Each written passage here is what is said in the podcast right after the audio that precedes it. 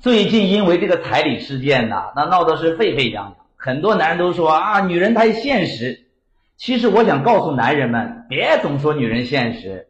这个世界所有的女人，人家图的就不是男人的钱。你去大街上随便问一下，那所有女人肯定都这么说啊，我图的就不是男人的钱，我图的是男人的上进心、安全感和稳定的生活。你看人家哪有图钱呢？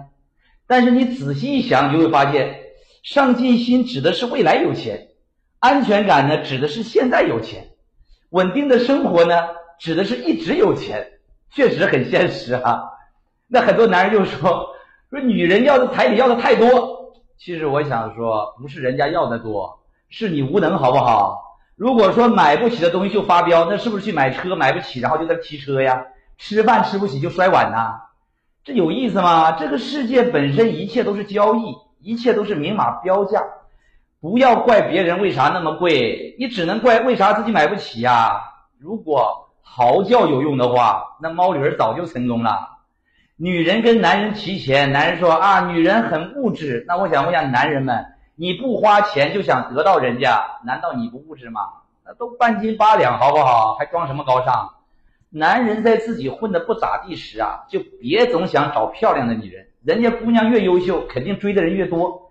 对你在钱的要求肯定越高嘛，你给不起也不能怪人家嘛。所以男人没钱的时候别急着结婚，好好奋斗干活。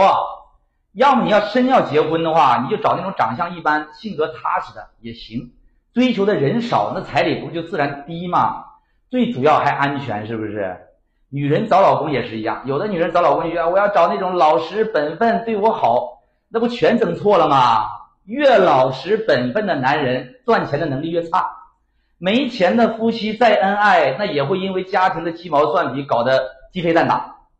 所以啊，女人找老公，不要把老实本分当重点，要把这个男人赚钱的本事当重点。至于爱不爱你都次要。你有了钱，你就可以过得很潇洒呀，而且有了钱，你父母那也好交代呀。